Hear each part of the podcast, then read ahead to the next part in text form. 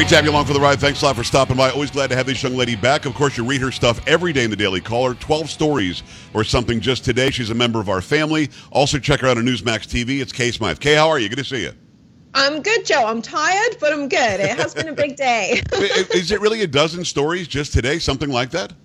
I took a few days off last week. Uh, uh, my grandfather died, so that, yeah. I took that time off. And today, just like probably last Monday, I just got straight in there with my 12 stories. Plus, there was a lot of news today and a lot yeah. of stuff that I really wanted to prevaricate about in written form. So, you know, I just went for it. So, I, I you know, I follow you on Twitter. You and I have been friends a long time now. And uh, I like this whole you and Ellis Henican thing that you do on, on Sunday mornings. Now, I'm asleep. I don't watch it, but oftentimes you'll post it later. I love the eye roll. I love that you don't take any of his crap, which is great. But something must have been different yesterday because I see this post on Twitter that you're like, what the hell was that? Or something like that. that that's that's the, the, the feeling I got after reading your tweet. Did something go on? What happened? Things escalated quickly on Sunday in, uh, at Newsmax for the Sunday debate. You know, you're right. Ellis and I, you know, we have this we have this great back and forth where some weeks we slightly agree on stuff, most of the time we don't. You know, I know that he doesn't like me on a personal level. He hates that I'm an immigrant, that I'm blonde, that I'm conservative, you know. He I think he also doesn't love the fact that he uh, is essentially just my punching bag. He is a punching bag for a millennial immigrant woman every single Sunday and yesterday we were covering the migrant crisis and we were talking about Martha's Vineyard, all that kind of stuff.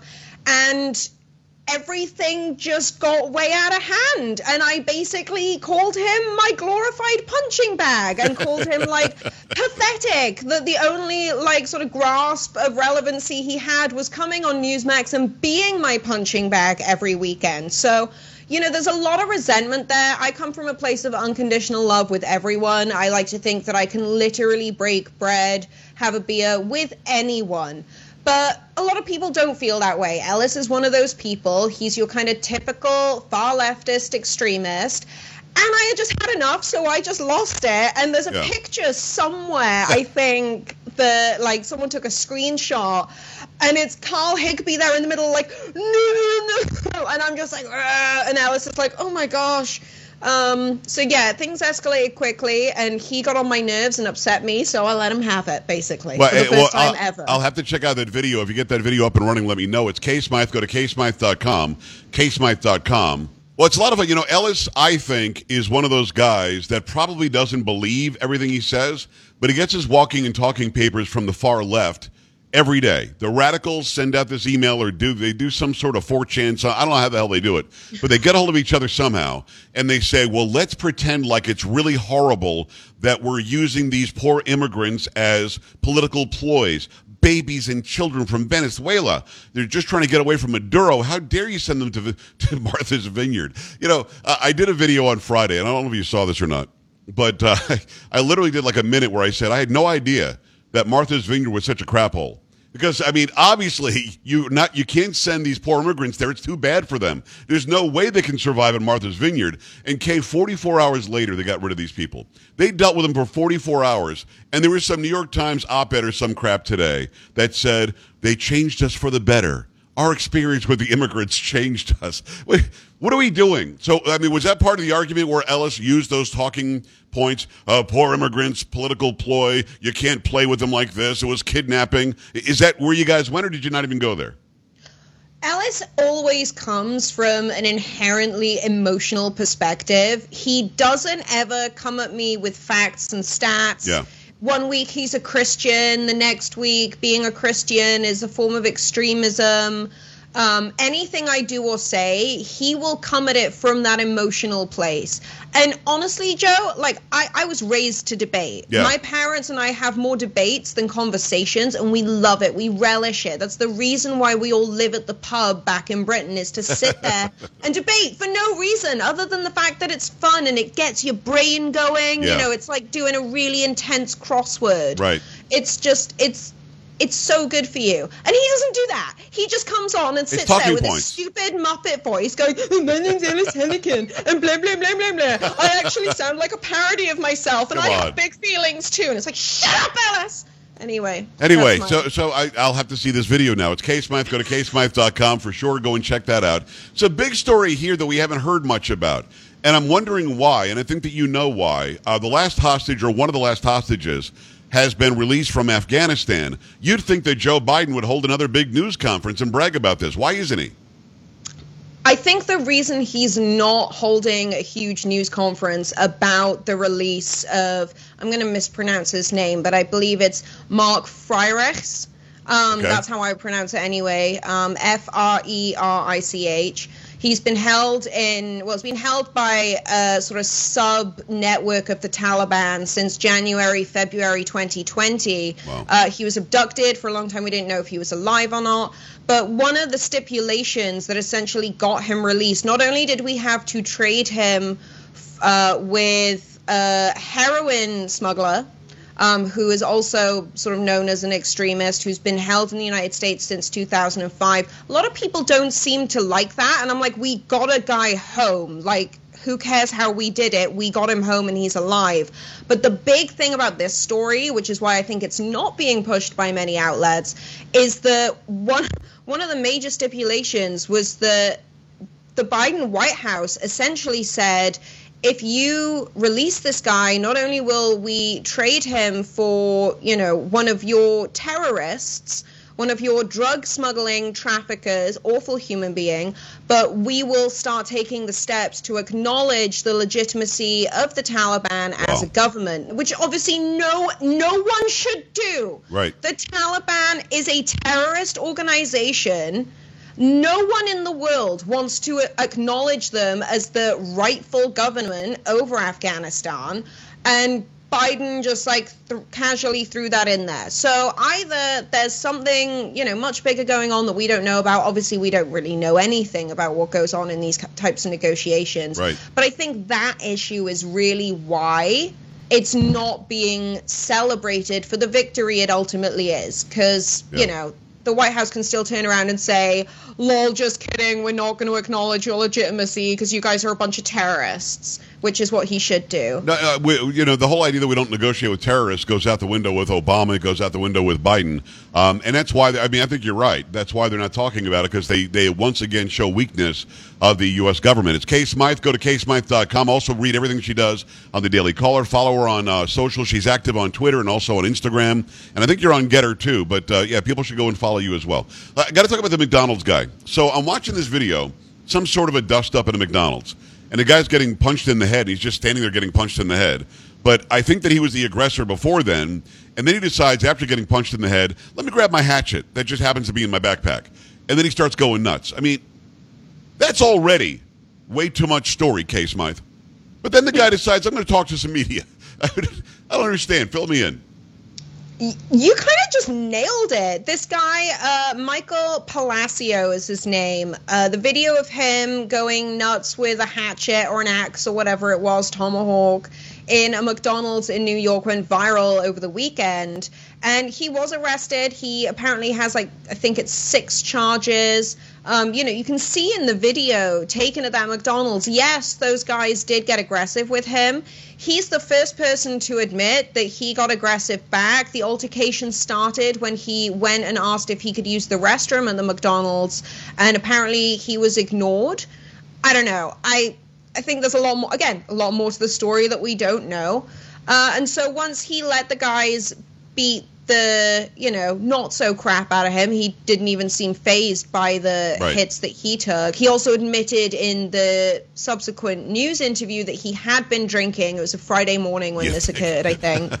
Um, so he just basically let them do what they wanted to do, and then he did what he wanted to do, which was to grab his axe and smash the place up and threaten people. And he also, like, part of the video, which I didn't even see because I tend to just skim over these fight videos, I find them really upsetting. Um, part of the video, he, like, sort of shakes his hatchet in this poor girl who's cornered Yeah. face, and she hasn't done anything. She's just been sat there the whole time. Um, and so his response to that was to basically be like, "Yeah, no, I did it. Yeah, it's wild. Yeah, no, crazy, did it." The most interesting part of the interview that he gives is I've decided I'm not going to press any charges.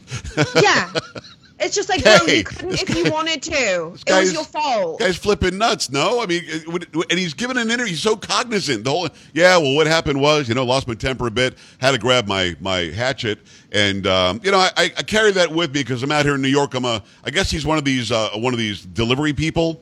Um, a Yeah. messenger between businesses, whatever, and he's got to protect himself from the people.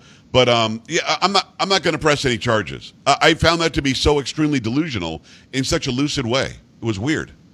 It was. But you know what, Joe? I think it's part of this kind of greater acceptance of violence. It's something that terrifies me, actually. I think that we as a species, humans are inherently violent. Mo- most animals are violent, particularly any animals in this sort of like ape family. Um, and we're very territorial and we're very protective of ourselves and the people that we love.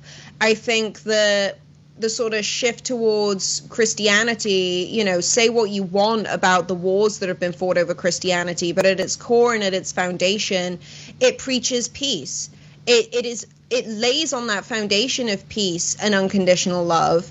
And I think when you raise children, in, firstly, when children don't have two parents at home, that's a concern. Yes. I think that when you raise children, like as much as my family is pretty secular, I went to Christian schools. Like the entirety of the UK is founded on sort of Christian principles.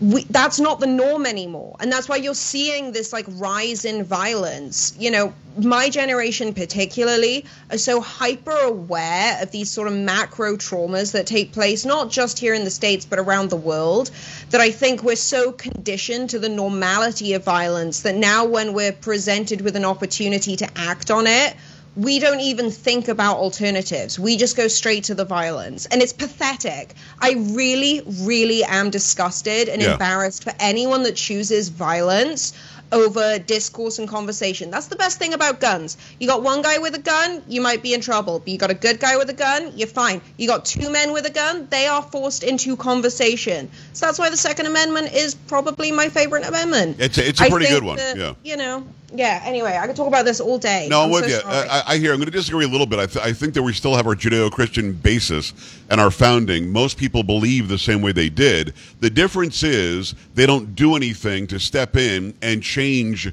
the violent outbreak that we're having. And one thing that jumps out at me um, on that video is that the one guy who's videoing it, we're seeing his video. In front of him is another guy with his phone out videoing the same thing. Now here's a guy not with an AK, not with a machine gun, not with a with a bazooka. Here's a guy with a freaking hatchet. Uh, it- it- it's sharp, it's short though, and you can do some serious damage. But you've got several men who are in that McDonald's as that woman's being cornered, has her knees up to her chest because she's afraid of what might happen next. And nobody is decking this guy. Nobody is tackling him to the ground and taking away the hatchet. That's the problem. We all say we have these beliefs, but yet when push comes to shove, we won't save innocent lives because we might have a viral video on our hands. Isn't that the most disgusting thing? You know, Joe, I watched this film last night. Uh, the premise is kind of great. The premise is a liberal reporter goes to Texas to essentially attend a funeral, but ends up sort of getting wrapped up with this family and investigating the mysterious death of a girl that he had hooked up with a couple of times. Okay. The family thinks that like they're you know super in love. That's why he's flown out there. It's called Vengeance. It's by B.J. Novak, who most people know as Ryan from The Office. Okay, yeah. And the ent- honestly, like I wish he had written it as a book because the overarching message was so centered on this idea that BJ Novak isn't going out there to actually investigate this death. He's going out there because there's a dead white girl who he can now use to launch his podcast so he can get famous. And that's the issue. People would prefer to be famous than to have a happy life. And that's I think that's predominantly my sort of like millennial generation, Crazy. definitely Gen Z. It's ego driven, it's nasty, it's competitive, and I think it's foul that people are more likely to get their phones out than exactly what you said, Yeah. interject and say, "Hey, we need to stop this situation because it is not acceptable." But no, Uh, I'll check it out. It's called called out. Vengeance. Uh, Vengeance. I'll have to take a look at that without a doubt. It sounds really, really good. It's Kay Smythe, KaySmythe.com. I've got time for one more K, maybe a minute, minute and a half. Uh, do you want to talk about Trudeau? Let's talk about Trudeau. There, there's, listen, th- this guy is the biggest dweeb on the planet. Now, granted, he's got great hair, and he's not a bad looking dude. And I think that's the only reason he's ever gotten one vote. And I think the voting system in Canada is so screwed up they might not be able to get rid of him. But he, Mm-hmm. here is a guy who everything out of his mouth is foolishness. And then he decides he's going to sing? Come on, man.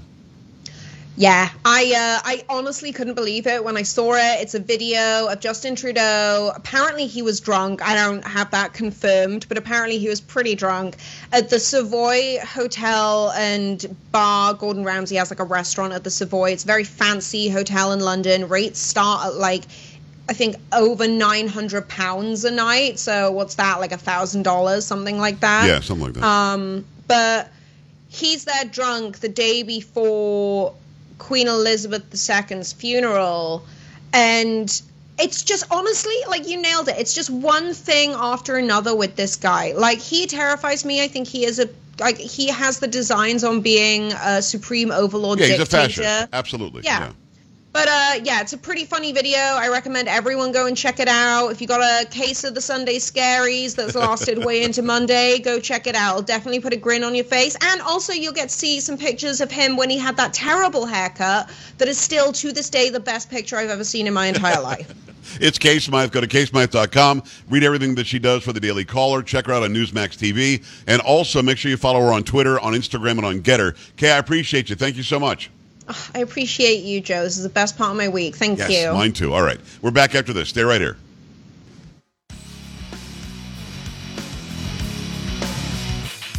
This is the Joe Pags Show.